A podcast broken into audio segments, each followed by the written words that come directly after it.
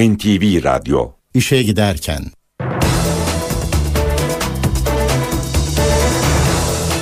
sabahlar. Ben Öykü Güler Sönmez. İşe giderken programıyla karşınızdayız. Saat 9'a kadar Türkiye ve dünya gündemindeki gelişmeleri, gazete manşetlerini, yol ve hava durumlarını aktaracağız. İşe giderken gündemin öne çıkan başlıklarıyla başlıyor. Hakkari Şemdinli'de çıkan çatışmada 5 asker şehit oldu. Cezaevlerinde 68 gündür devam eden açlık grevleri sona erdi. İsrail'in Gazze şeridine yönelik saldırıları 6. gününde. Başbakan Erdoğan Gazze saldırıları için İsrail'e tepki gösterdi. Dışişleri Bakanı Ahmet Davutoğlu yarın Gazze'ye gidiyor. İşe giderken gazetelerin gündemi.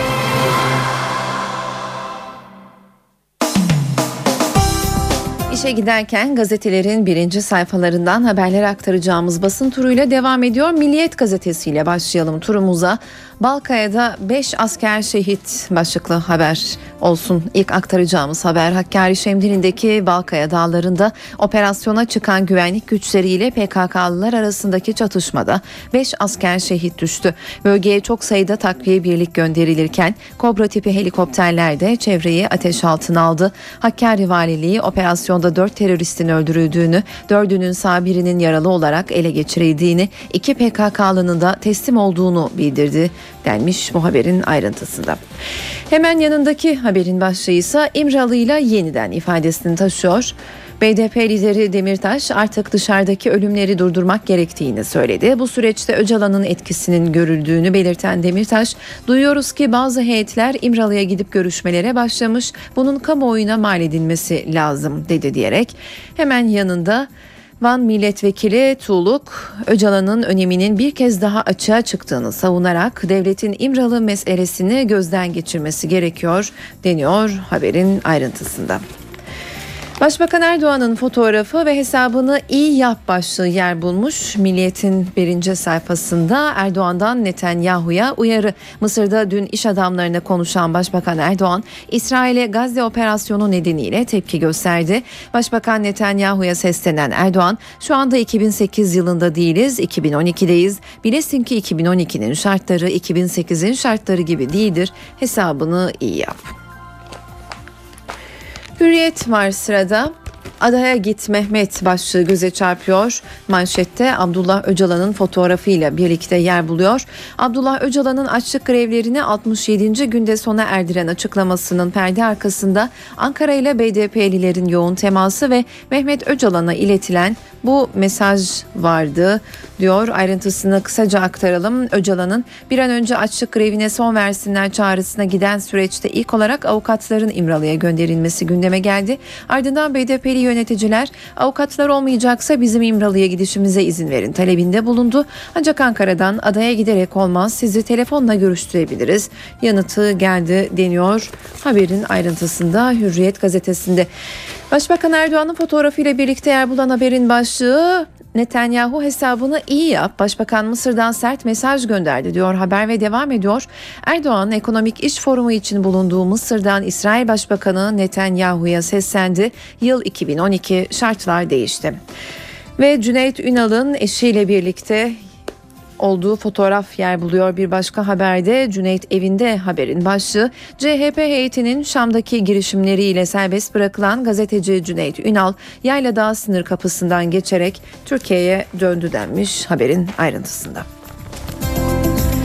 Vatanla devam ediyoruz. Dadaşlardan sonra Efeler başlıklı haber göze çarpıyor. Siirt'te Dadaş timini taşıyan Skorski düşmüş. 17 askerimiz şehit olmuştu. Dün de Hakkari'de bu kez Efeler timi hedef oldu. 5 şehit. Gazze'de 16 çocuk öldü başlıklı haberle devam edelim. İsrail'in Gazze'ye başlattığı hava saldırılarında 5 günde 16'sı çocuk 71 kişi öldü. 600'e yakın Filistinli de yaralandı. Bölgede akan kanı durdurabilmek için Türkiye, Mısır ve Katar'ın ortak hazırladığı bir ateşkes planı üzerinde çalışılıyor. Ve yine Cüneyt Ünal'ın fotoğrafıyla yer bulan haberin başlığı konuşmayı unuttum ifadesini taşıyor. Gazeteci Ünal dün Suriye'den Türkiye'ye geldi. İlk sözleri hücrede 3 ay kimseyle konuşmadım. Konuşurken çok zorlanıyorum oldu.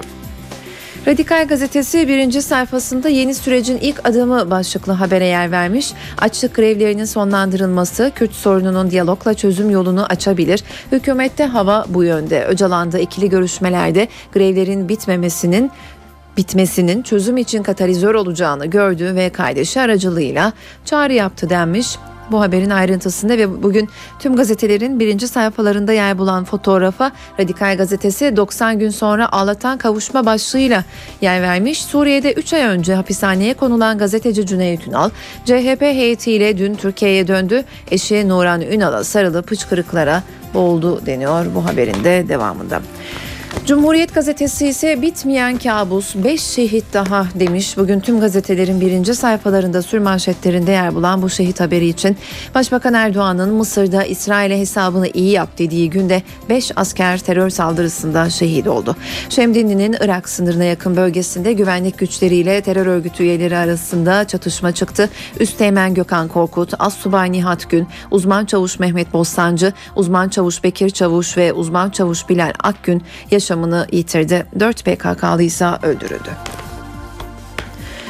Ünal 90 gün sonra evinde başlığını kullanıyor. CHP heyeti Türkiye'ye getirdi deniyor haberin ayrıntısı kısaca şöyle. Çatışmaları izlemek için gittiği Suriye'de tutuklanan gazeteci Cüneyt Ünal dün Yayladağ kapısından Türkiye'ye geldi. Eşine sarılarak bir süre gözyaşı döken Ünal 90 gün boyunca 2 metrekarelik bir hücrede kaldığını ancak kendisine iyi davranıldığını söyledi. Habertürk var sırada manşet haberine darbe nedeni erkek kültürü başlığını tercih etmiş. 12 Eylül dönemini araştırmakla görevlendirilen meclis komisyonuna göre askeri darbelerin altında Türklerin şoför nebahat kültürü yatıyor. Meclis Darbeleri Araştırma Alt Komisyonu 12 Eylül dönemine ait 479 sayfalık raporunda Türkiye'de askeri darbelerin toplumdaki şiddet ve erkek egemen kültürün beslediğine dikkat çekti diyor ve yine Cüneyt Ünal'ın fotoğrafı sevinç ve hüzün başlığıyla yer buluyor Habertürk gazetesinde. Devam ediyoruz. Sabah var sırada. Açlık grevini bitiren mesaj manşet haberinin başlığı. Abdullah Öcalan yakınlarıyla görüşmeme boykotunu devlet görevlilerinden gelen mesajla kırdı. Ölüyorlar cenazeler çıkmadan devreye girin.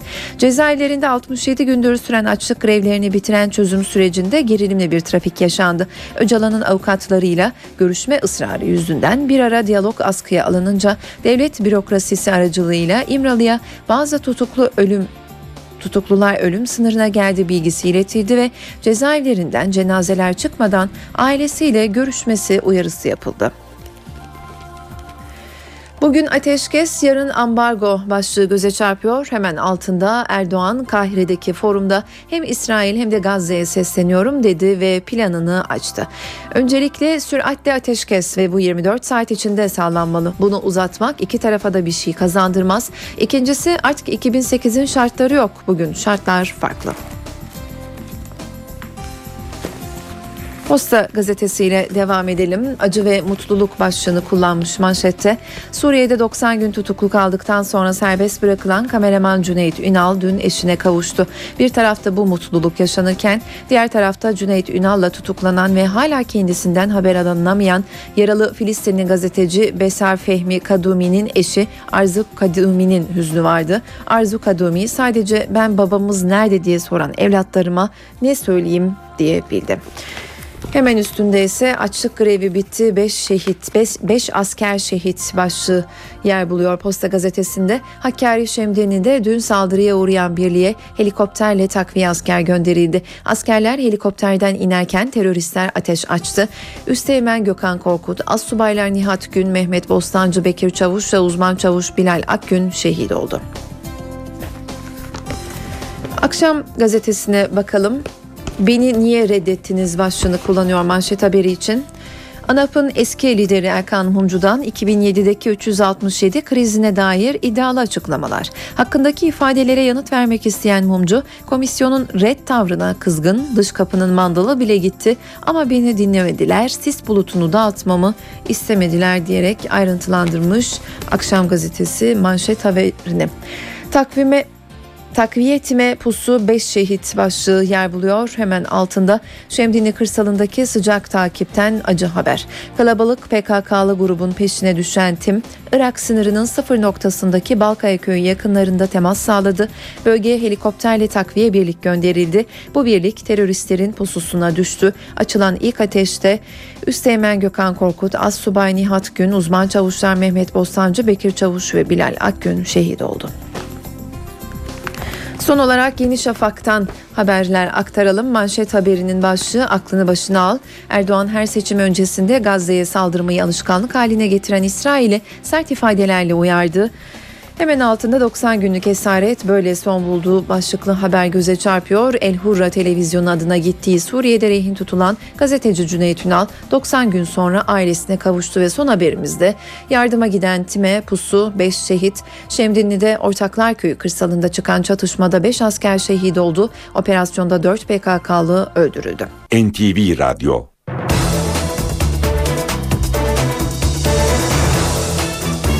İşe giderken de günün öne çıkan gelişmeleriyle karşınızdayız.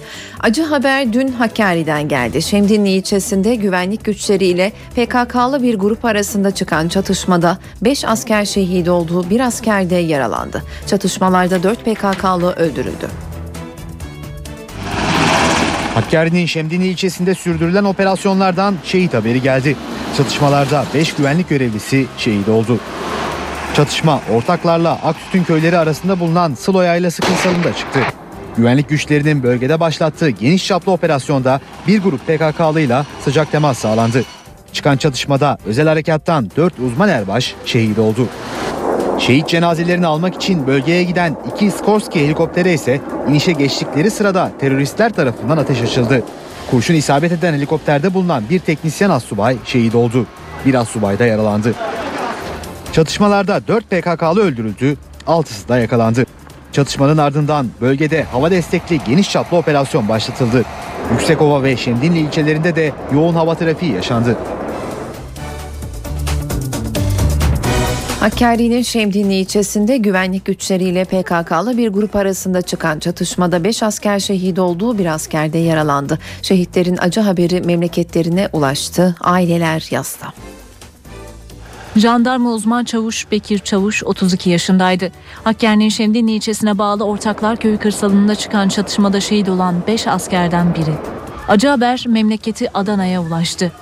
Sağlık ekipleri anne ve babasının hastalığı nedeniyle önlem aldı. Şehit As Subay evli ve bir çocuk babasıydı. Konya'da da şehit acısı var. Kara haber 25 yaşındaki jandarma As Subay Nihat Gün'ün Karatay ilçesindeki ailesine askeri yetkililer tarafından verildi bir ay önce nikahlanmıştı. Haziranda düğün yapacaklardı. Nihat Gün Ankara'daki görev yerinden Van'a gönüllü gitmişti. 27 yaşındaki jandarma Üsteğmen Gökhan Korkut da Şemdinli şehitlerinden. O da Hakkari'ye 3 ay önce gönüllü gitmişti. Henüz 3 aylık nişanlıydı. Şehidin Antalya'daki evine Türk bayrakları asıldı.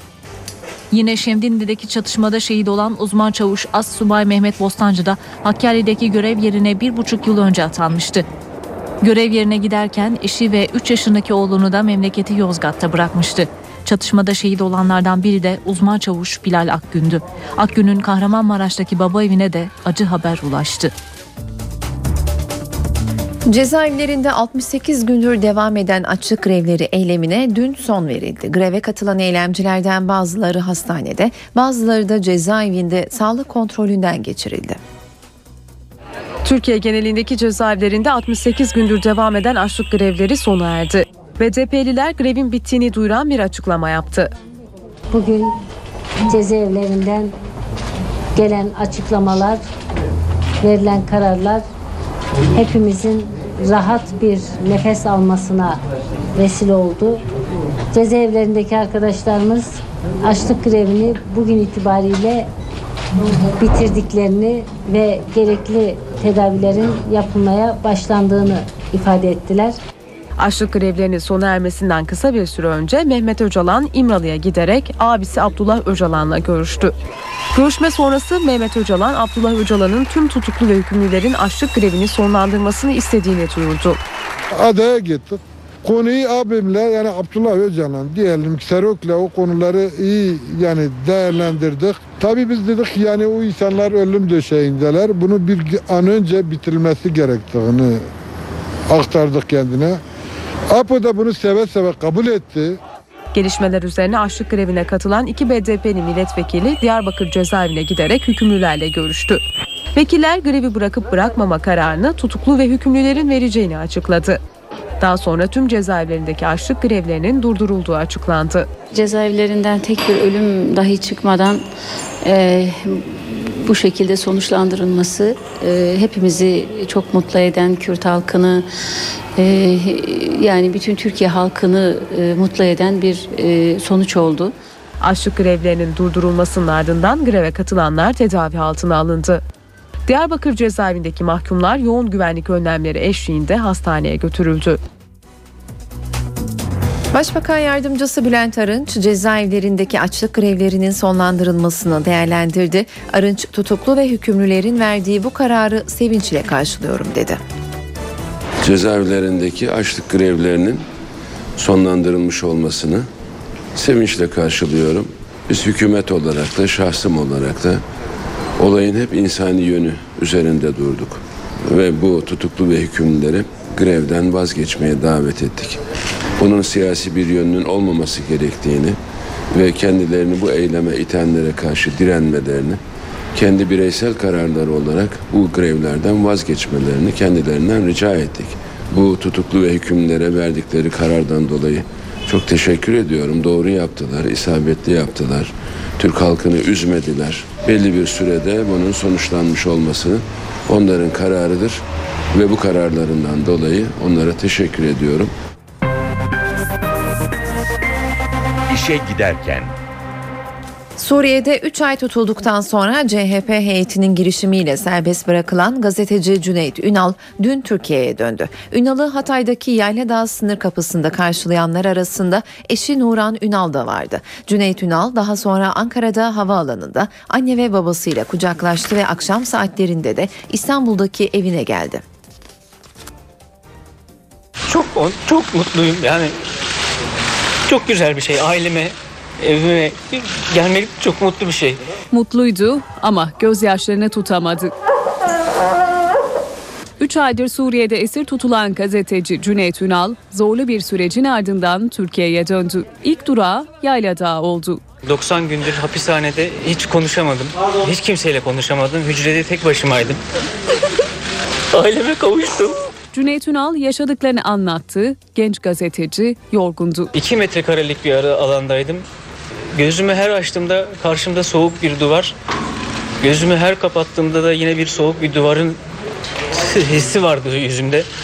Tek bir battaniyeyle yerde betonda yattım 90 gün boyunca. Ama şimdi evimdeyim ve dün ilk kez sıcak bir yatak gördüm. Suriyeli askerlere teslim edinceye kadar bir darp olayı yaşandı. Yani orada bir güzel e, de- dayak atıldı. Onun dışında Suriyeli devlet askerlerine teslim edildikten sonra devletin askerleri e, herhangi bir sıkıntı yaratmadı. Aksine e, çay ve su ikram ettiler. Nuran Ünal eşine kavuştuğu için mutluydu. Ben eşim geldiği için çok mutluyum. 90 günden beri çok şeyler yaşadım. Cüneyt Ünal Hatay'dan Ankara'ya geldi. Ankara'da da Yayladağ'da olduğu gibi mesai arkadaşlarının yoğun ilgisiyle karşılandı. O ilgiye gülümseyerek karşılık verdi. Cüneyt Ünal annesi, babası ve kardeşiyle hasret giderdi. Annesi Cüneyt'i karşılamaya çok sevdiği dolmalarla geldi. Dolmalarını getirdin mi? Getirdim. Bütün getirdim. Her şeyimi getirdim. Oraya götürsün yesin. Çok sevinçliyim, çok mutluyum. Cüneyt Ünal 3 aydır göremediği kızı Sahra'ya özlemini de paylaştı. 9 aylık oldu kızım. 3 ayını hiç görmedim. Ben bıraktığımda daha çok ufaktı. Pıtı pıtı pıtı sesleri hala o hücredeki boşlukta kulaklarımda yansıyor. Cüneyt Ünal'ın dönüşünde pay sahibi olan CHP'liler mutluydu. Biz görevimizi tamamladık. Cüneyt'imizi ailesine, özgürlüğüne ve sevenlerine ve ülkesine kavuşturduk. Ünal İstanbul'daki evine akşam saatlerinde ulaştı. Gazeteci Cüneyt Ünal'la Halep'te çatışma ortasında kalan Filistinli gazeteci Beşar Fehmi Kadumi hala kayıp. Kadumi'nin Türk eşi bekleyiş içinde aynı yerde Halep'te öldürülen Japon gazetecinin eşi de o güne dair net bilgilerin peşinde. Mağdur eşler Cüneyt Ünal'ı karşılayanlar arasındaydı. Ülkesine döndü, ailesine kavuştu ama o dönem birlikte haber peşinde koştuğu arkadaşlarından biri kayıp, diğeri ise öldürüldü. Filistinli gazeteci Beşar Fehmi Kadumi'den haber yok. Japon gazeteci Mika Yamamoto ise öldürüldü. Kadumi'nin Yamamoto'nun eşleri Yayla Dağı'nda Cüneyt Ünal'ı karşılayanlar arasındaydı. ve devlet başkanından Beşer Kaddumi ile ilgili pozisyonu konusunda ölü ya da sağ olup olmadığı konusunda mutlaka bilgi istediğimizi ve bu konuda araştırma yapılmasını istedik. Kendisi de talimat verdi. Bu arkadaşımızla ilgili bir araştırma yapılmasını ve bize 24 saat içerisinde bilgi verilmesi konusunda bir talimat verdi. Filistinli gazetecinin Türk eşi Arzu Kadumi'nin tek isteği eşinin sağ salim dönmesi. 5 ve 10 yaşındaki çocuklarıma ben ne diyeceğim şimdi? Televizyonda Cüneyt amcam geldi diyorlar. Babam nerede diyorlar. Cüneyt Ünal ve Beşar Fehmi Kadumi Halep'te Japon gazeteci çiftle aynı anda ateş altında kaldı. Eşi Mika Yamamoto'yu o çatışmada kaybeden Kazutaka Sato da Cüneyt Ünal'a soru soranlar arasındaydı. Önce sarıldı, sonra eşinin ölümüne ilişkin ayrıntıları sordu. Kendisini görmedim. Ee, benim bulunduğum hapishaneye e, fotoğraf makinesini getirildiğini biliyorum sadece. Eşim Mika sol tarafımda, Cüneyt ve Beşar sağ taraftaydı. Birden çatışma başladı. Dördümüz de ayrı noktaya dağıldık. O anda ne olduğunu göremedim. Eşimin öldürüldüğünü daha sonradan duydum. Japon gazeteci eşinin hayatına mal olan olayların belgeselini yapmayı planlıyor. Suriye'de muhalifler ülkenin kuzeyindeki en büyük askeri üssü ele geçirdiğini duyurdu. Özgür Suriye ordusu Halep'in El Etera bölgesindeki 46. askeri üste 50 gün süren çatışmaların ardından kontrolü sağladığını açıkladı. Askeri üs kilit önem taşıyor. Zira Suriye'nin en büyük cephaneliklerinden biri bu üste bulunuyor. Üssün ele geçirilmesiyle Halep'teki Esad güçlerinin kuşatma altına alındığı yorumları da yapılıyor. Öte yandan Ürdün-Suriye sınırındaki Esad güçlerinden kopmalar yaşandı. Bu yüzden bölgenin ağır bir bombardıman altında olduğu belirtiliyor. Irak merkezi yönetimi ile Kuzey Irak'taki bölgesel Kürt yönetimi arasında ilişkiler bir kez daha gerildi. Bölgesel Kürt yönetimi başkanı Mesud Barzani peşmergeleri alarma geçirdi. Bağdat'la Kürtler arasındaki gerginliğin nedeni Kuzey Irak'ta Tuz Harmatu kentinde yaşanan çatışma. Cuma günü Tuz Harmatu'da Irak ordusuyla peşmergeler arasında çıkan çatışmalarda bir kişi ölmüştü. Olayların ardından açıklama yapan bölgesel Kürt yönetimi başkanı Mesud Barzani, Kuzey Irak topraklarıyla vatandaşlarını savunacaklarını söyledi. Barzani peşmergelerle en üst düzeyde teyakkuza geçmelerini, ayrıca saldırgan hareketlere karşı hazırlıklı olmalarını istedi. İsrail'in Gazze'ye yönelik saldırılarında en kanlı gün yaşandı. 24 saatte 40'tan fazla Filistinli öldü. Ölü sayısı 80'e yükseldi. Gazze'de 6 gündür devam eden İsrail saldırılarında dün en kanlı gün olarak kayıtlara geçti. İsrail'in hedef aldığı bir apartmanda 3'ü çocuk, 4'ü kadın, 11 Filistinli öldü. Gece boyunca süren saldırılarda da ondan fazla Filistinli yaşamını yitirdi. Son saldırıyla birlikte ölen Filistinlilerin sayısı 80'e ulaştı. Gazze'den İsrail'e roket saldırıları da devam ediyor. İsrail ordusu Gazze'den fırlatılan bir roketin havada füzeyle vurulduğunu açıkladı. Bu arada ateşkes için girişimler sürüyor. Mısır kaynaklarına göre üst düzey İsrailli bir yetkili Mısır ara buluculuğuyla yürütülen ateşkes görüşmeleri için Kahire'ye gitti. Birleşmiş Milletler Genel Sekreteri Ban Ki-moon da taraflara bir kez daha ateşkes çağrısında bulundu. Başbakan Erdoğan Gazze'ye saldırılarını yoğunlaştıran İsrail'e sert sözlerle uyardı. İsrail Başbakanı Benjamin Netanyahu'ya seslenen başbakan 2012'nin şartları 2008 gibi değildir hesabını iyi yap ifadelerini kullandı. Başbakan Erdoğan Mısır'da Türk-Mısır İş Forumu'nda konuştu. Saldırıların İsrail'de Ocak ayında yapılacak seçimlerin öncesinde yoğunlaştığına dikkat çeken Erdoğan, İsrail çocukları öldürmeyi, orantısız güç kullanmayı gayet iyi bilir dedi. Başbakan Erdoğan ayrıca Mısır seyahati sırasında Hamas liderlerinden Halid Meşal'le de bir görüşme yaptı. Dışişleri Bakanı Ahmet Davutoğlu'nun yarın Gazze'ye gitmesi planlanıyor. Seyahat Başbakan Erdoğan'ın Mısır gezisi sırasında planlandı. Arap Birliği bakanlarının Gazze için başlattığı girişim çerçevesinde Davutoğlu'nun salı günü Gazze'ye gidebileceği bildirildi. Kısa bir araya gidiyoruz ama öncesinde günün öne çıkan başlıklarını hatırlayalım.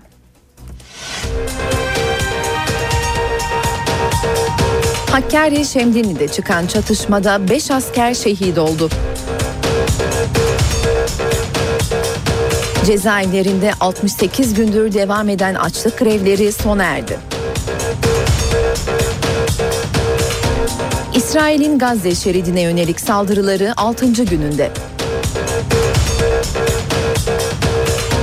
Başbakan Erdoğan Gazze saldırıları için İsrail'e tepki gösterdi.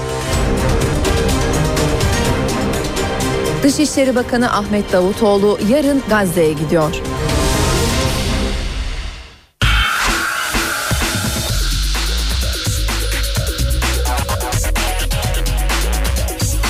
Spor sayfaları.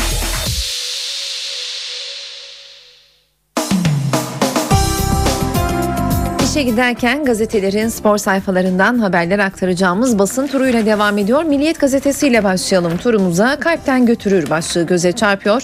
Beşiktaş Başkanı Fikret Orman galibiyetten çok yenilen gollerden şikayetçi oldu. Öldük öldük dirildik bu kadar çok gol mü yenir bunlar adamı kalpten götürürler diye konuştu denmiş haberin ayrıntısında. Hemen yan sayfada ise Antalya Festivali başlığı göze çarpıyor. Kartal liderliği kovalayan Antalya karşısında bu kez iştahlı, arzulu, tempolu oyununun karşılığını aldı. Siyah beyazlı ekip Almeida, Fernandez ve Olcay'la 3 puana ulaşırken ev sahibinin gollerini Isaac Diarra ve Ömer attı denmiş bu haberinde ayrıntısında. Devam ediyoruz. İthal baş, iptal başvurusu başlıklı haberle Fenerbahçe yönetimi Caner Erkin'in gördüğü kırmızı kartın geçerli sayılmaması için Futbol Federasyonu'na itirazda bulunacak denmiş bu haberin de devamında. Banvit evde kral 79-69 skor hatırlatılıyor. Bandırma ekibi sahasında Beşiktaş'ı yenerek 6. haftada 5. galibiyetini elde ederken siyah beyazlılar 3. yenilgisini aldı. Ev sahibinde kenardan gelen Bayramovic Davis ikilisi toplamda 31 sayı 13 reboundla yıldızlaştı.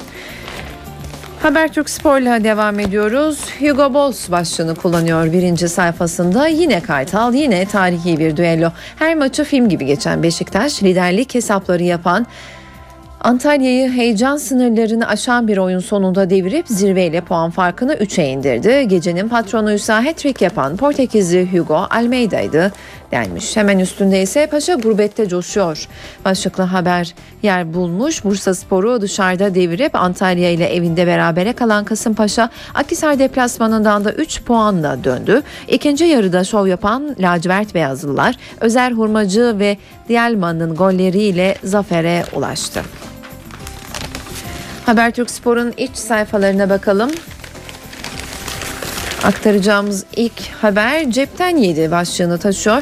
Turkish Airlines Euroleague'de hafta içi Kimki deplasmanında son anda kaybeden Fenerbahçe Ülker Beko Ligi'nde Tofaş karşısında bir ara 23 sayı öne geçtiği maçta son periyotta rakibine yakalansa da kazandı diyor ve 74-66'lık skoru hatırlatıyor. Timsah Show başlıklı haber göze çarpıyor. Mersin'i güzel bir futbol ve 3-0'lık skorla geçen Bursa hayata döndü. Evinde 3 maç sonra kazanan Timsah'ı zafere Ferhat, Endiaye ve Belushi taşıdı denmiş bu haberin de ayrıntısında. Hürriyet gazetesi var sırada. Hürriyet'in spor sayfalarından aktaracağımız ilk haber işte bu Beşiktaş başlığını taşıyor 5 rakamla. Fantastik bir zafere imza atan Kara Kartal Antalya'da havalandı. Galatasaray ve Fenerbahçe'nin kayıplarıyla iştahı kabaran iki takım müthiş bir maç oynadı. Beşiktaş'ın yıldızlarından Almeida hat-trick yaptı. Olcay ve Fernandez farkı getirdi. Isaac, Diarra ve Ömer'in golleri Antalya'ya yetmedi. Karadeniz'de kırılma anı başlıklı haberle devam edelim. İki takım da farklı hedeflerini gerçekleştirmek için sahaya çıkıyor. Trabzon ve Ordu için bugünkü karşılaşma çok şey ifade ediyor. 5 deplasmanda da 3 puan görmeyen Trabzon hem ilk kez iki maç üst üste kazanmak hem ilk dış saha galibiyetini almak istiyor denmiş bu haberin devamında. Duydu eyvah dedi çarpıcı bir başlık ayrıntısı şöyle Aykut Kocaman Aydınus'un adı telaffuz edilince irkildi. Eskişehir spor maçını yöneteceği öğrendiği an karalar bağladı denmiş bu haberin de devamında. Manu 11 ile 5 dakika başlıklı haber var sırada Florya'daki idmana bas, idmanı basına açan Fatih Terim kadroya alacağı isimlerle tek tek ilgilendi. İmparator Neşri geçen çalışmada takıma terapi uyguladı. Galatasaray Teknik Direktörü kritik Manchester United maçında şans vereceği isimlerle özel bir toplantı yaptı denmiş bu haberin de devamında. Vatan gazetesi var sırada. Şapkadan Hugo çıktı. Başlığı göze çarpıyor. Perdeyi Almeida açtı. Isaac yanıt verdi. Kartal yine Portekizli ve Olcay'la 3-1'i bulurken ev sahibini Diarra diretti.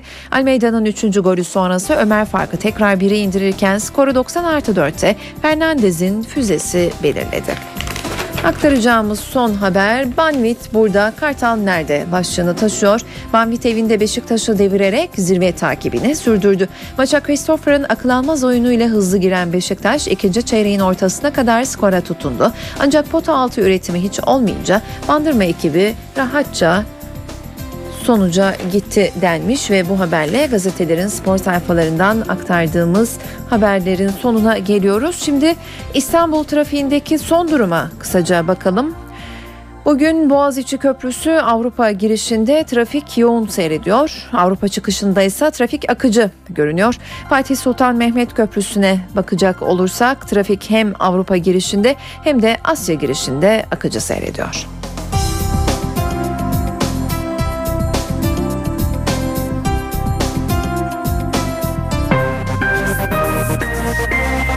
İşe giderken 12 Eylül darbesini inceleyen Meclis Komisyonu taslak raporunu tamamladı. Raporda 12 Eylül militer bürokrasisinin eseri ifadesi kullanıldı. Darbenin izlerinin hala görüldüğü vurgulandı. Komisyon bilgi ve belge temini konusundaki zorluklara da dikkat çekti. 12 Eylül çivisi çıkan militer bürokrasinin eseridir. Bu ifade Meclis Darbe ve Muhtıraları Araştırma Komisyonu bünyesinde oluşturulan 12 Eylül Alt Komisyonu'nun taslak raporundan. Taslak raporda darbeye giden yolda kamu yöneticilerinin sorumluluğu sorgulandı. Olaylar kimi zaman provokasyonlarla büyütülürken kimi zaman da bu tür olaylarla mücadele etmesi gereken kurumların görevlerinin bazen bilerek bazen de bilmeyerek görevlerini yerine getirememeleri nedeniyle ciddi bir hal almıştır. 12 Eylül çivisi çıkan militer bürokrasinin eseridir. Raporun tespitler kısmında 12 Eylül'ün diğer darbelerden daha kapsamlı ve daha sistem kurucu bir yönü bulunduğu belirtildi. Darbenin izlerinin bugün bile görüldüğüne dikkat çekildi. Yürürlükte olan 1982 Anayasası'nın ve o dönemde çıkan siyasi partiler yasasıyla seçim kanunu başta olmak üzere birçok kanun vesilesiyle 12 Eylül darbesinin verdiği zararın devam ettiği genel bir kanaat olarak belirtilebilir. Taslak raporda darbenin Amerikan yönetimi tarafından memnuniyetle karşılansa da darbeye destek verdikleri konusunda somut kanıt bulunamadığı vurgulandı. Alt komisyon taslak raporunda 8 aylık çalışma sırasında bilgi ve belge temininde karşılaştıkları zorluklar yüzünden Genelkurmay, MİT, Başbakanlık İnsan Hakları Başkanlığı, Dışişleri Bakanlığı gibi pek çok resmi kuruma da sitem etti. Ana dilde savunma hakkı ile ilgili düzenleme bu hafta Adalet Komisyonu'nda görüşülecek. 8 aylık çalışma maratonunu tamamlayan darbe ve muhtıraları araştıran komisyonsa taslak raporları değerlendirecek. Genel kurulun gündeminde bu haftada gen soru önergeleri var. İşte mecliste bu haftanın gündemi. Türkiye Büyük Millet Meclisi'nin bu haftada yoğun bir mesai bekliyor. Ana dilde savunma hakkı getiren düzenleme, bakanlar hakkındaki gen sorular ve darbe komisyonu rapor taslakları öne çıkan başlıklar. Saygıdeğer milletvekilleri. İnsan Hakları Komisyonu'ndan geçen ana dilde savunmayla hükümlülerin cezaevinde eşleriyle görüşmesine imkan tanıyan yasa tasarısı Meclis Adalet Komisyonu'nda ele alınacak. Tasarıya göre meramını anlatabilecek ölçüde Türkçe bilen sanık sözlü savunmasını kendisini daha iyi ifade edebileceği başka bir dilde yapabilecek. Ağır hastalık veya sakatlık durumunda ceza erteleme imkanı doğabilecek. Ayrıca kapalı cezaevlerindeki evli hükümlüler 3 ayda bir kez olmak üzere 24 saate kadar eşleriyle görüşebilecek. Darbe ve Muhtıraları Araştırma Komisyonu'nda bu hafta önemli bir gündem maddesi var. 8 aylık çalışma maratonunun sonuna gelen komisyon 20 Kasım Salı günü yapacağı toplantıda alt komisyonların çalışmalarını ve rapor taslaklarını değerlendirecek. Meclis gündemindeki bir diğer madde bakanlar hakkındaki gen sorular. Bu hafta CHP'nin İçişleri Bakanı İdris Naim Şahin hakkındaki 29 Ekim Cumhuriyet Bayramı kutlamalarına ilişkin gen soru önergesiyle MHP'nin Başbakan Yardımcısı Bülent Arınç hakkında verdiği TRT ve Anadolu Ajansı'na ilişkin gen soru önergesi görüşülecek. Plan ve Bütçe Komisyonu'nda ise bakanlıkların 2013 yılı bütçelerinin görüşmelerine de devam edilecek. Ana dilde savunma hakkını da içeren düzenlemede cezaevlerinde eşle görüşme uygulaması var. Adalet Bakanlığı yapılacak değişikliklerle ilgili görüşlerini Meclis İnsan Hakları Komisyonu'na gönderdi. Yazıda cezaevlerinde eşle görüşmenin de dahil olduğu ödül sistemine ilişkin dikkat çeken ayrıntılar var. Cezaevlerinde ödül dönemi başlıyor. Adalet Bakanlığı'nın Meclis İnsan Hakları Komisyonu'na gönderdiği görüş yazısında yer alan bilgilere göre eşle görüşme imkanı da ödüller arasında. Buna göre merakla beklenen cezaevinde eşle görüşme düzenlemesi hükümlüye ödül olarak verilecek. Görüşmeler 3 ayda bir yani yılda 4 kez ve her defasında 3 saatten 24 saate olmak üzere yapılacak. Açık cezaevindeki hükümlülere yılda 3 kez yol hariç 3 güne kadar verilen izin 4 güne çıkarılacak. Cezaevlerinde eşle görüşmenin yanı sıra tek kişilik odalarda televizyon bulundurma imkanı, takdir belgesi, hediye ve tavsiye mektubu, sosyal, kültürel ve sportif etkinliklerden öncelikli olarak ve daha uzun süreli yararlanmak gibi başka ödüller de kullanılacak. Çocuk hükümlülerin anne ve babası veya vasisiyle personelin yakın nezareti olmaksızın aile görüşmesi yapması da bu kapsama alınacak. Bakanlığın yazısında hazırlanan yönetmeliğe göre ödüllendirilebilecek tutum ve davranışlar da sıralandı. Buna göre herhangi bir ödül uygulamasından yararlanabilmek için ilk koşul disiplin cezası almamış olmak olacak. İyi örnek teşkil etmek, kurum içi düzene ve asayişe katkıda bulunmak gibi kriterler de ödül alımında etkili olacak. Tunceli Emniyet Müdürlüğü ezber bozan bir etkinliğe imza attı. Çevik Kuvvet polisleri aileleriyle cemevinde Muharrem orucu iftarına katıldı. Gecenin sonunda Emniyet Müdürü'nün Alevi dedesine bir de sürprizi vardı. Biz de sana inandık, sana iman getirdik. Dualar edildi, yemekler yendi. Çevik kuvvet polisleri cemevinde Muharrem iftarı yaptı. Tunceli Emniyet Müdürlüğü kentte görev yapan polislerin Alevi kültürünü yakından tanımaları için uygulama başlattı. Muharrem ayı nedeniyle cemevini ziyaret eden polisler yer sofrasında iftar yemeğine katıldı. Polisler daha sonra Alevi dedesinin seslendirdiği mersiyeleri dinledi. Etkinliğe polislerin aileleri de katıldı. Alevi dostlarımızın, e, dedelerin, e, buradaki cemaatimizin bu matemli, mühim gününde yanlarında bulunmak bizleri hakikaten çok mesrur etti. Tunceli Emniyet Müdürü Hayati Yılmaz 40 yıllık bağlamasını Alevi dedesi Ahmet Yurt'a hediye etti. Arkadaşlar düşünmüşler. Cumhurbaşkanı Abdullah Gül iki günlük Kastamonu ziyaretine ilişkin izlenimlerini Twitter hesabı üzerinden paylaştı. 27 yıl sonra Kastamonu'ya giden ilk Cumhurbaşkanı olduğu için büyük bir coşkuyla karşılandığını belirten Gül, Kastamonu'nun tarihi ve doğa güzelliklerine ilişkin fotoğraflar da paylaştı. Cumhurbaşkanı Gül, Cuma ve Cumartesi günü gerçekleştirdiği Kastamonu ziyaretine ilişkin ayrıntıları Twitter hesabı üzerinden paylaştı. Gül, 27 yıl sonra Kastamonu'ya giden ilk Cumhurbaşkanı olduğu için büyük bir heyecan ve coşkuyla karşılandığını söyledi. Hoş geldiniz. Sefa geldiniz. Gösterdikleri sevgi için herkese teşekkür etti. 1902 yılında yapılan Kastamonu Valilik Binası, Kastamonu Üniversitesi Rektörlük Binası, Kastamonu Kalesi ve Şeyh Şabanı Veli Külliyesi gibi tarihi yerlerin fotoğraflarını da paylaşan Cumhurbaşkanı, bu binalardaki kimlik ve asalet maalesef bugünkü kamu binalarında yok değerlendirmesinde bulundu. Abdullah Gül Twitter hesabından Kastamonu'nun yeşil ve tarihi güzelliklerine ilişkin izlenimlerini de aktardı. Dünyanın ikinci büyük kanyonunun Kastamonu'da olduğunu orada bana söylediler notunu düştü. İlin en büyük eksikliği havalimanı, o da önümüzdeki günlerde açılacak. Havalimanı şehrin kaderini değiştirecek ifadelerini kullandı. Ataması yapılmayan Teknik ve Mesleki Eğitim Fakültesi mezunu öğretmen adayları seslerini duyurmak için dün Ankara'da gösteri yaptı. Türk Eğitim Sen önünde toplanan grup sloganlar ve pankartlarla Kızılay Meydanı'na yürüdü. 28 Şubat'ın unutulan mağdurları 80 bin teknik öğretmen 13 yıldır atama ve unvan bekliyor yazılı dövizler taşıyan grup eylem süresince mezarda atanmak istemiyoruz sloganları eşliğinde bir de tabut taşıdı. Eyleme Başbakan Erdoğan'a yazılmış en uzun mektup damga damga vurdu. Kartondan bir atama engeli hazırlayan öğretmen adayları o temsili engeli de aştı. Eyleme katılan Türk Eğitim Sen Genel Başkanı İsmail Koncuk, Şubat'ta da atama olmazsa binlerce öğretmeni Ankara'ya yığacağız dedi.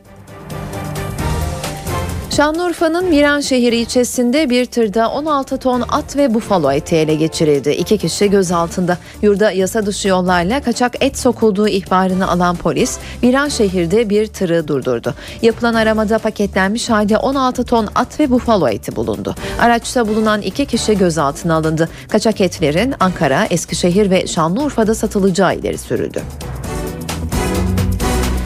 Perşembe günü kalp ameliyatı olan arabesk şarkıcısı Müslüm Gürses yoğun bakımda tutuluyor. Geçtiğimiz ayla, aylarda kol ağrısı ve aşırı öksürük şikayetiyle hastaneye giden Gürses'in ana kalp, kalp damarının tıkalı olduğu tespit edilmişti. Hastane yetkilileri perşembe günü kalp ameliyatı olan Gürses'in ameliyattan sonra cumartesi gecesi böbrek ve karaciğer yetmezliği şikayetiyle müşahede altında tutulduğunu ve sanatçının durumuyla ilgili doktorlarının bir açıklama yapacaklarını belirttiler. NTV Radyo Saatler 8'i gösteriyor. İşe giderken programına günün öne çıkan başlıklarıyla devam edeceğiz ama öncesinde son hava tahminlerini dinleyelim.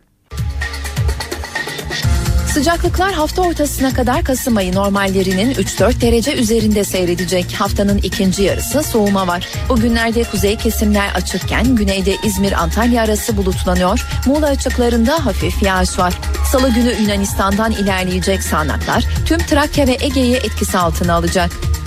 Beş büyük kentin hava koşullarına gelince İstanbul'da güneş yüzünü gösteriyor. Sıcaklık 1-2 derece arttı. Kadıköy ve kentin güneyi 19-20'leri bulurken Sarıyer Beykoz arası 15-16 dereceleri geçemiyor. Ankara bugünlerde puslu ve soğuk 11 derece. İzmir'de bulutlar iyice arttı. Gökyüzü kapalı. Salı günü yağışlı geliyor. Bursa puslu 18, Adana parçalı bulutlu 20 derece. Marmara'da hafta başı 1-2 derece sıcaklık artışı var. Trakya dışında ara ara güneş de görülecek. Salı günü Çanakkale, Edirne ve Tekirdağ yağmur geliyor. Diğer illerde bulutlanacak. İç Anadolu'da özellikle Konya, Aksaray, Niğde arasında yoğun sis ve pus etkili oluyor. Hava kirliliğinde de bir miktar artış var. Sıcaklık 10 ila 13 derece arasında. Güney Ege bugünlerde en bulutlu kesim hatta Muğla kıyılarında yağmur geçişleri var. Salı günü yağmur etki alanını artıracak. Önce kıyı Ege'yi akşama doğru Kütahya ve İç Ege'yi etkileyecek. Akdeniz'in doğusu güneşli Antalya Isparta tarafları bulutlanıyor. Salı günü Kaş Kemer taraflarına yağış gelecek. Güneydoğu 3 gün az bulutlu. Mardin civarı hafif yağış alabilir. Doğu Anadolu'da önemli bir artış yok. Gündüz sıcaklık mevsim ortalamasının üzerinde ama gece sıfırın altına geriliyor. Karadeniz'de 3 gün yağış yok hatta güneş parlayacak. Samsun 16, Trabzon 17 derece ama perşembeden itibaren hava soğuyor sıcaklık 4-5 derece düşecek. İşe giderken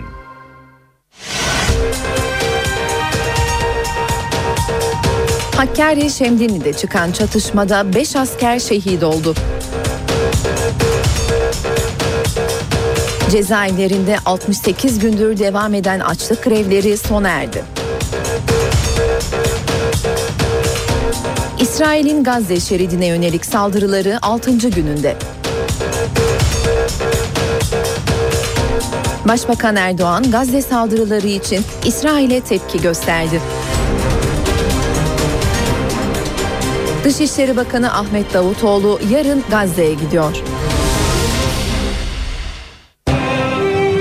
İşe giderken gazetelerin gündemi.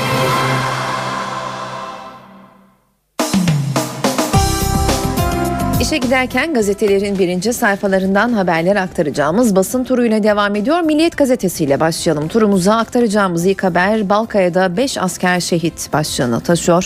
Hakkari Şemdin'indeki Balkaya dağlarında operasyona çıkan güvenlik güçleriyle PKK'lılar arasındaki çatışmada 5 asker şehit düştü. Bölgeye çok sayıda takviye birlik gönderilirken Kobra tipi helikopterler de çevreyi ateş altına aldı. Hakkari Valiliği operasyonda 4 teröristin öldürüldüğünü, 4'ü örgütünün sağ birinin yaralı olarak ele geçirildiğini, iki PKK'lının da teslim olduğunu bildirdi denmiş haberin devamında. Hemen yanında ise İmralı ile yeniden başlığı göze çarpıyor. Açlık grevleri 67. günde Öcalan'ın çağrısıyla sona erdi. BDP'nin önde gelen iki ismi gelinen noktayı değerlendirdi diyor.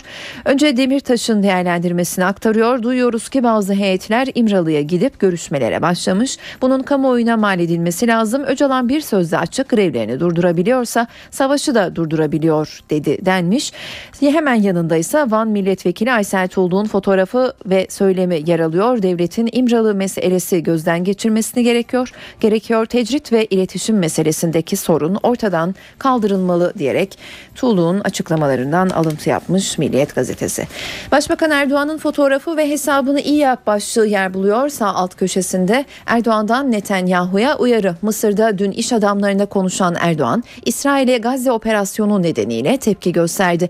Başbakan Netanyahu'ya seslenen Erdoğan, şu anda 2008 yılında değiliz, 2012'deyiz. Bilesin ki 2012'nin şartları 2008'in şartları gibi değildir. Hesabını iyi yap. Hürriyet gazetesiyle devam edelim. Yine sürmanşette Başbakan Erdoğan'ın fotoğrafı yer buluyor. Netanyahu'ya hesabını iyi yap başlığıyla birlikte Başbakan Erdoğan ekonomik iş forumu için bulunduğu Mısır'dan İsrail Başbakanı'na seslendi. Hesabını iyi yap. Hemen altında ise Cüneyt Ünal'ın fotoğrafıyla birlikte Cüneyt evinde başlığı göze çarpıyor. CHP heyetinin Şam'daki girişimleriyle serbest bırakılan gazeteci Cüneyt Ünal Yayla sınır kapısından geçerek Türkiye'ye döndü. Hemen yanındaki haberin başlığı ise adaya git Mehmet. Abdullah Öcalan'ın fotoğrafıyla birlikte yer bulmuş. Abdullah Öcalan'ın açlık grevlerini 67. günde sona erdiren açıklamasının perde arkasında Ankara ile BDP'lilerin yoğun teması ve Mehmet Öcalan'a iletilen bu mesaj vardı denmiş. Şemdinli'de 5 şehit başlığı göze çarpıyor. Hakkari Şemdinli'deki askeri birliklerin dün sabah Irak sınırına yakın Habeşli yaylasında bir grup PKK'lı ile girdiği çatışmada 5 asker şehit oldu, bir güvenlik görevlisi yaralandı. Vatan gazetesi var sırada Dadaşlardan sonra Efeler başlığı göze çarpıyor sürmanşette. Siirt'te Dadaş timini taşıyan Skorski düşmüş 17 askerimiz şehit olmuştu. Dün de Hakkari'de bu kez Efeler timi hedef oldu 5 şehit. Hemen yanındaki haberin başlığı ise konuşmayı unuttum ifadesini taşıyor. Cüneyt Ünal'ın fotoğrafıyla yer bulmuş bu haber vatanın sol üst köşesinde. Gazeteci Ünal dün Suriye'den Türkiye'ye geldi. İlk sözleri hücrede 3 ay kimseyle konuşmadım konuşurken çok zorlanıyorum oldu. Gazze'de 16 çocuk öldü başlığı göze çarpıyor. İsrail'in Gazze'ye başladığı hava saldırılarında 5 günde 16'sı çocuk 71 kişi öldü. 600'e yakın Filistinli de yaralandı. Bölgede akan kanı durdurabilmek için Türkiye, Mısır ve Katar'ın ortak hazırladığı bir ateşkes planı üzerinde çalışılıyor. Hemen altında ise hesabını iyi yap Netanyahu başlığı ve Başbakan Erdoğan'ın fotoğrafı yer bulmuş. Bugün tüm gazetelerin birinci sayfalarında yer alan bu haber için vatanın kullandığı başlık böyleydi. Habertürk'le devam ediyoruz. Darbe nedeni erkek kültürü günün haberi olarak seçtiği manşet haberinin başlığı 12 Eylül dönemini araştırmakla görevlendirilen meclis komisyonuna göre askeri darbelerin altında Türklerin şoför nebahat kültürü yatıyor. Meclis Darbeleri Araştırma Alt Komisyonu 12 Eylül dönemine ait 479 sayfalık raporunda Türkiye'de askeri darbeleri toplumdaki şiddet ve erkek egemen kültürün beslediğine dikkat çekti deniyor. Sürmanşette Yine Başbakan Erdoğan'ın fotoğrafı yer bulmuş. Haberin başlığı hesabını iyi yap. Başbakan İsrail'in Gazze'ye saldırılarına sessiz kalan Batı'yı eleştirdi. İslam dünyasına da sitem etti deniyor haberin ayrıntısında. Sabah gazetesiyle devam ediyoruz turumuza. Açlık grevini bitiren mesaj diyor manşetteki haber. Abdullah Öcalan yakınlarıyla görüşmeme boykotunu devlet görevlilerinden gelen mesajla kırdı. Ölüyorlar cenazeler çıkmadan devreye girin. Hemen altında ise bugün ateşkes yarın ambargo başlığı göze çarpıyor. Başbakan Erdoğan Kahire'deki forumda hem İsrail hem de Gazze'ye sesleniyorum dedi ve planını açtı. Öncelikle süratli ateşkes ve bu 24 saat içinde sağlanmalı. Bunu uzatmak her iki tarafa da bir şey kazandırmaz. İkincisi artık 2008'in şartları yok. Bugün şartlar farklı. Posta gazetesi ise sürmanşette açlık grevi bitti 5 asker şehit başlığını kullanmış. Hakkari Şemdinli'de dün saldırıya uğrayan birliğe helikopterle takviye asker gönderildi. Askerler helikopterden inerken teröristler ateş açtı. Üsteğmen Gökhan Korkut, Assubaylar Nihat Gün, Mehmet Bostancı, Bekir Çavuş'la uzman çavuş Bilal Aygün, Akgün şehit oldu. Çatışmada 4 terörist öldürüldü. Çatışmadan birkaç saat önce cezaevindeki PKK'lılar 68 gün süren açlık grevlerini terörist başı Abdullah Öcalan'ın talimatıyla bitirmişti deniyor haberin devamında.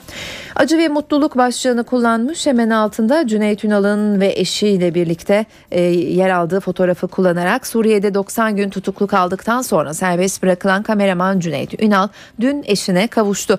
Bir tarafta bu mutluluk yaşanırken diğer tarafta Cüneyt Ünal'la tutuklanan ve hala kendisinden haber alınamayan yaralı Filistinli gazeteci Besar Fehmi Kadumi'nin eşi Arzu Kadumi'nin hüznü vardı. Arzu Kadumi sadece ben babamız nerede diyen soran evlatlarıma ne söyleyeyim diyebildi.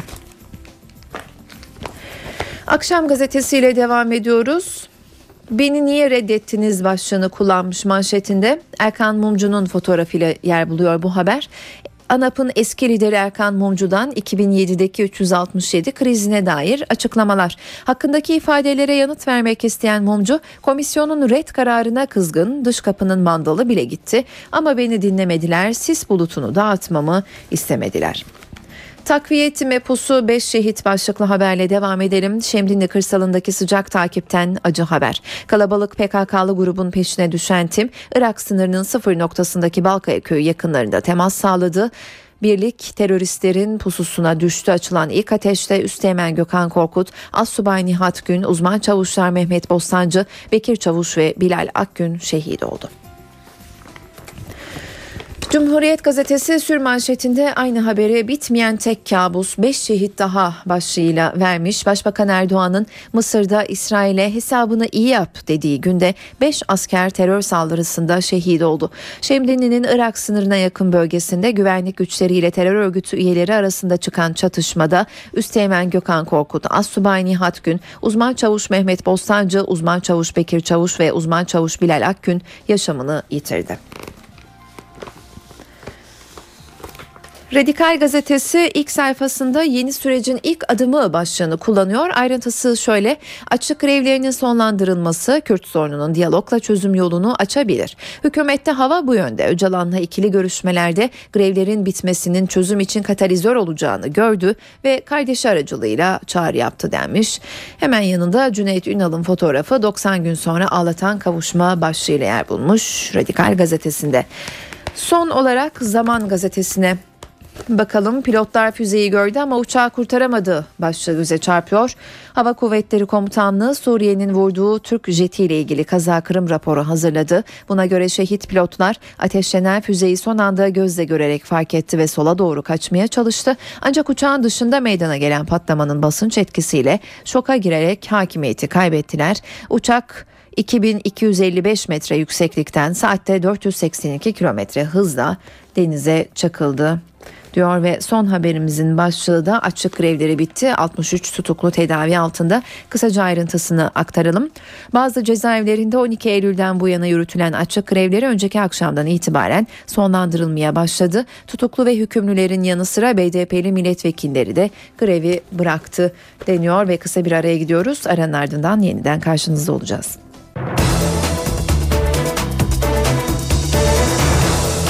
İşe giderken de günün öne çıkan gelişmeleriyle yeniden karşınızdayız.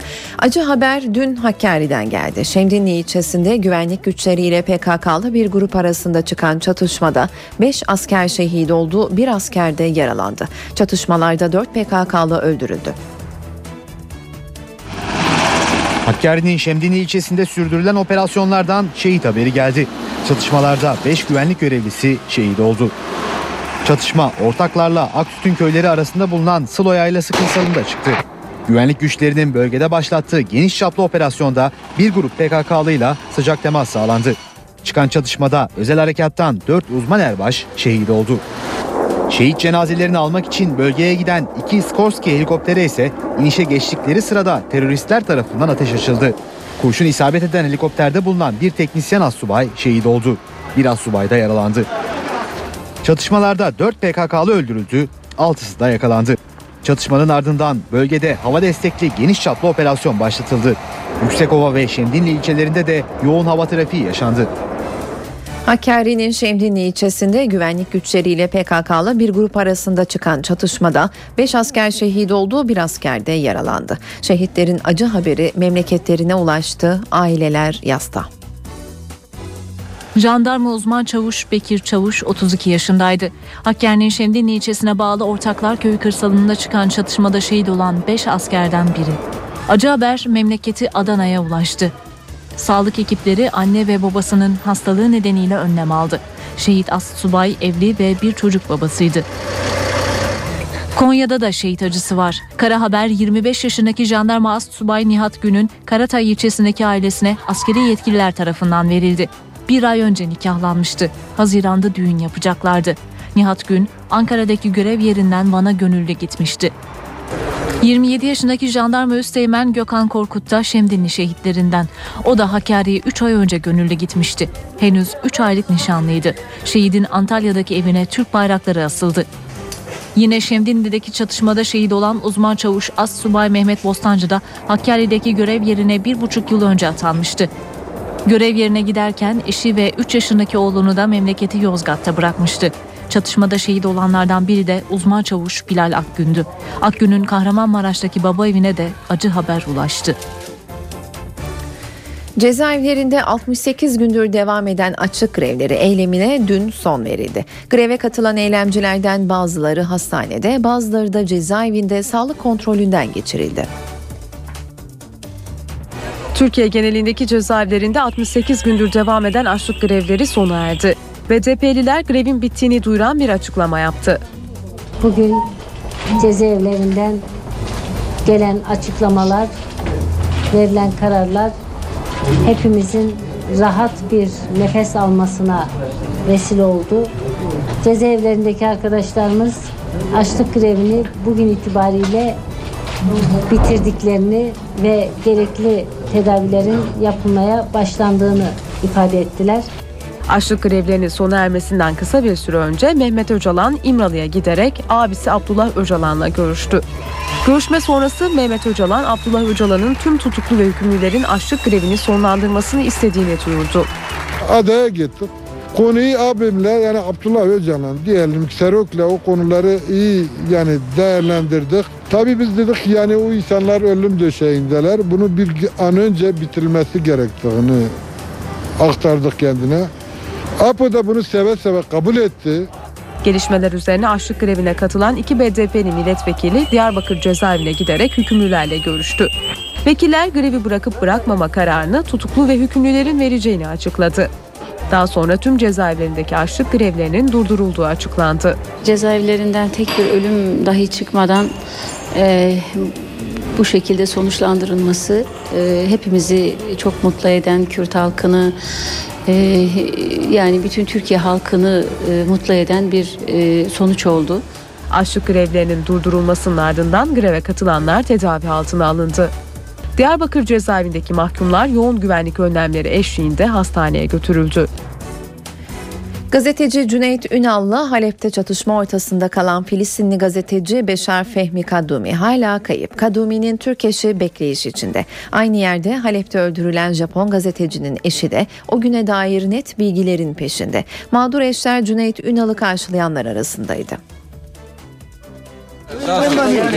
Ülkesine döndü, ailesine kavuştu ama o dönem birlikte haber peşinde koştuğu arkadaşlarından biri kayıp, diğeri ise öldürüldü.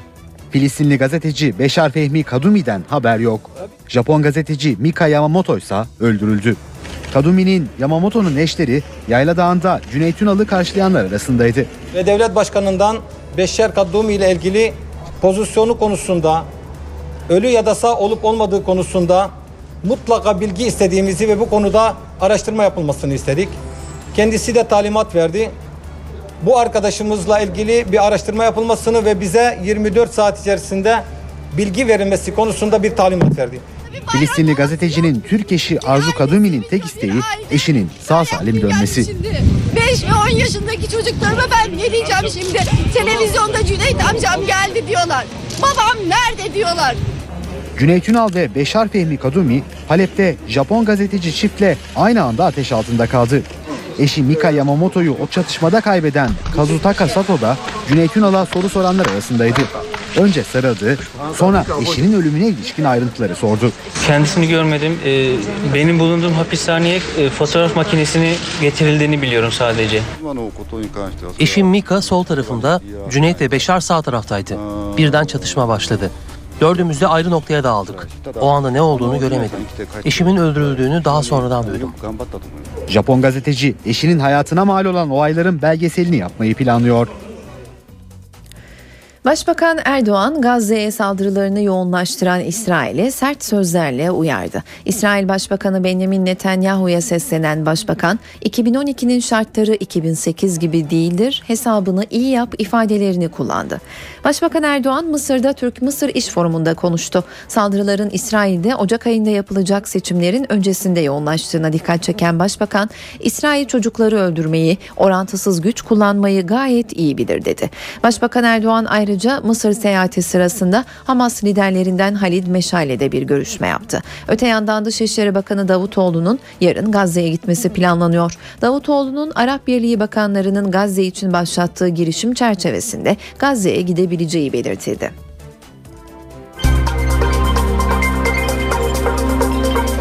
Ankara gündemi.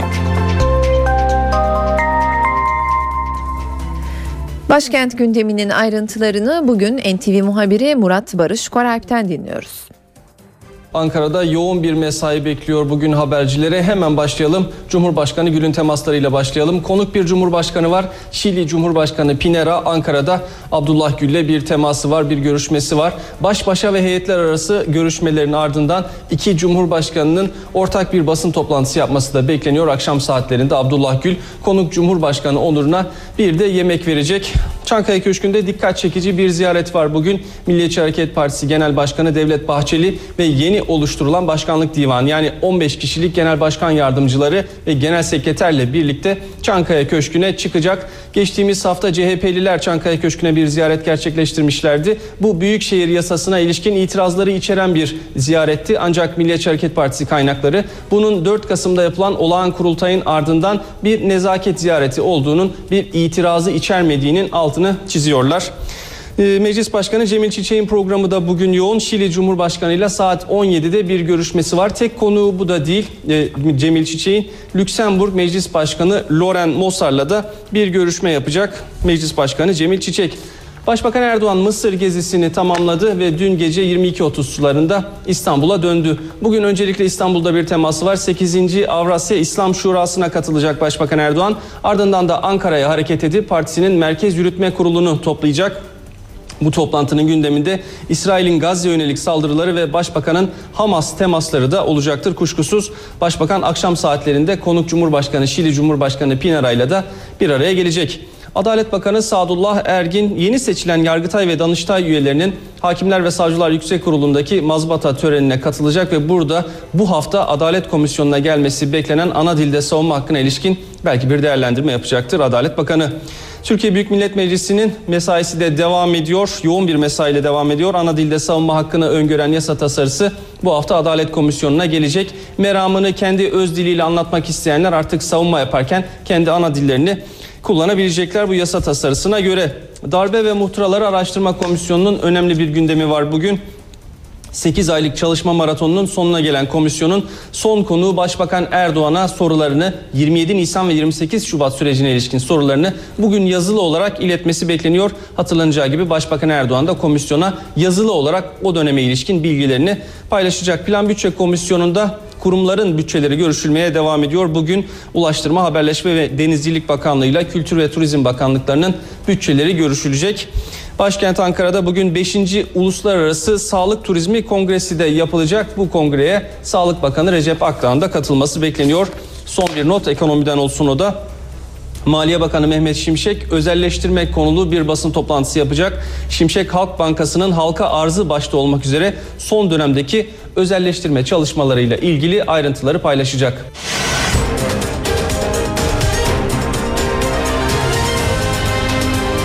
NTV Radyo, Türkiye'nin haber radyosu.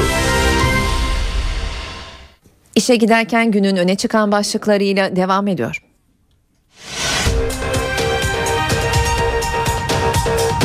Hakkari Şemdinli'de çıkan çatışmada 5 asker şehit oldu. Cezaevlerinde 68 gündür devam eden açlık grevleri sona erdi. İsrail'in Gazze şeridine yönelik saldırıları 6. gününde. Başbakan Erdoğan Gazze saldırıları için İsrail'e tepki gösterdi. Dışişleri Bakanı Ahmet Davutoğlu yarın Gazze'ye gidiyor.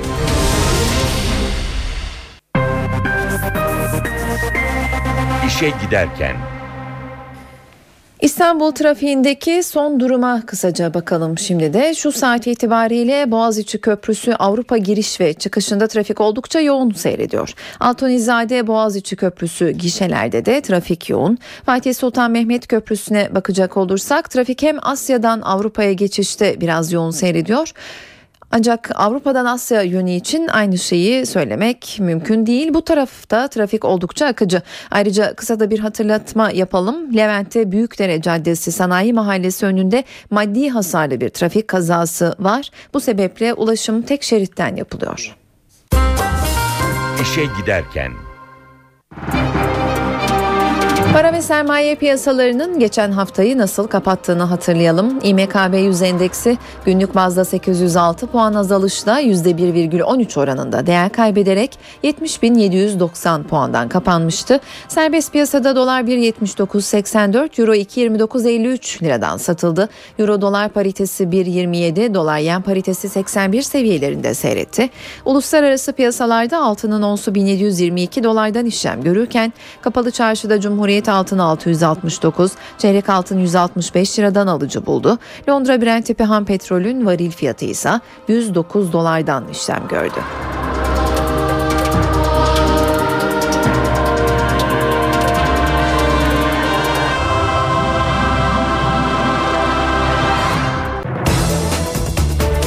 İşe giderken de günün öne çıkan diğer gelişmeleriyle karşınızdayız. Ekonomik krizle baş etmeye çalışan İspanya yine bir eyleme sahne oldu. Bu kez gösteri yapan sağlık sektörü çalışanlarıydı. Protestocular kesintilerle hastaneleri özelleştirme planlarını protesto etti.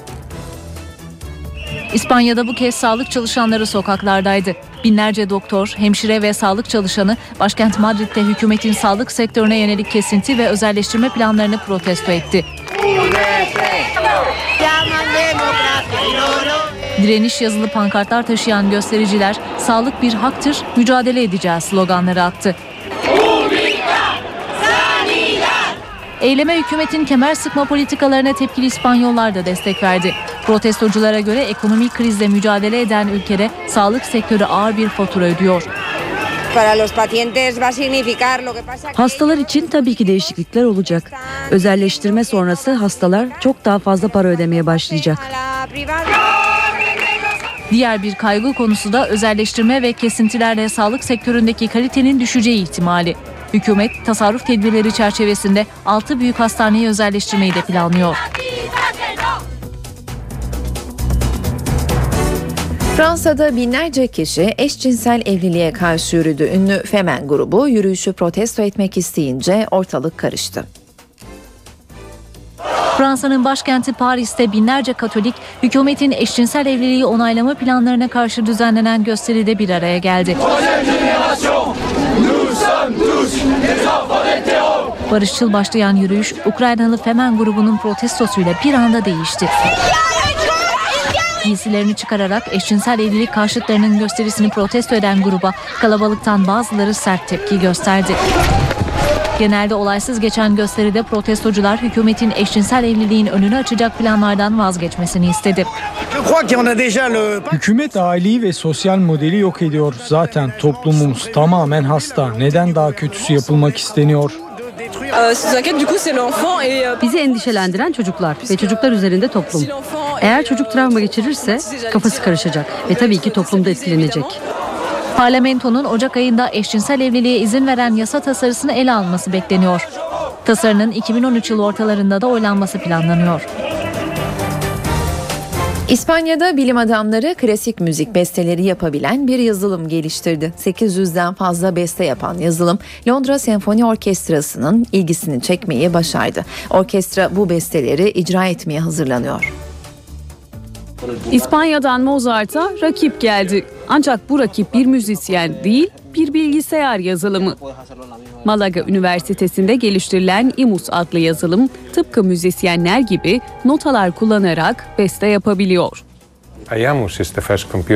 IMUS müzik dilini anlayan ilk bilgisayar yazılımı olma özelliğine sahip. Bu program sayesinde çağdaş klasik müzik eserleri besteleyebiliyorsunuz. Oldukça geniş bir yelpazeye sahip, özgün eserler besteliyor.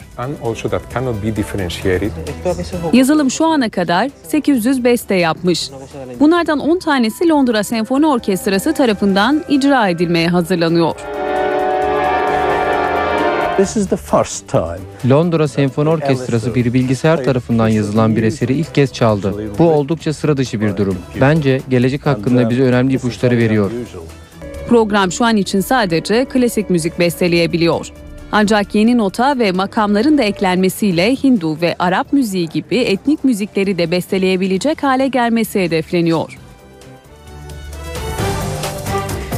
Sinema efsanesi Rocky'nin müzikali Almanlarla buluştu. Bu buluşmada Rocky filmlerinin olmazsa olmazı Sylvester Stallone de vardı. Almanya'da Kırmızı Halı Hollywood yıldızı Sylvester Stallone'yi ağırladı. Stallone yapımcılığını üstlendiği Rocky müzikalinin galası için Berlin'deydi. Dünya boks şampiyonları Vladimir ve Vitali Klitschko da Stallone'yi yalnız bırakmadı. Müzikalin yapımında ünlü yıldıza yardım eden boksörler projede yer alma şansı yakaladıkları için memnundu. Sylvester Stallone Rocky'nin babası gibidir. Sylvester'sız hiçbir şey yapamazsınız. Müzikali hazırlarken çok keyif aldık. Başarılı olacağından hiç şüphem yok. Sinema klasikleri arasında yer alan 3 Oscar'lı Rocky filmi Stallone'nin çabaları sayesinde müzikale dönüştürüldü. Almanca'ya da uyarlanan 15 milyon dolarlık müzikalde Gonna Fly Now ve Eye of the Tiger gibi filmin unutulmaz şarkıları yer alıyor.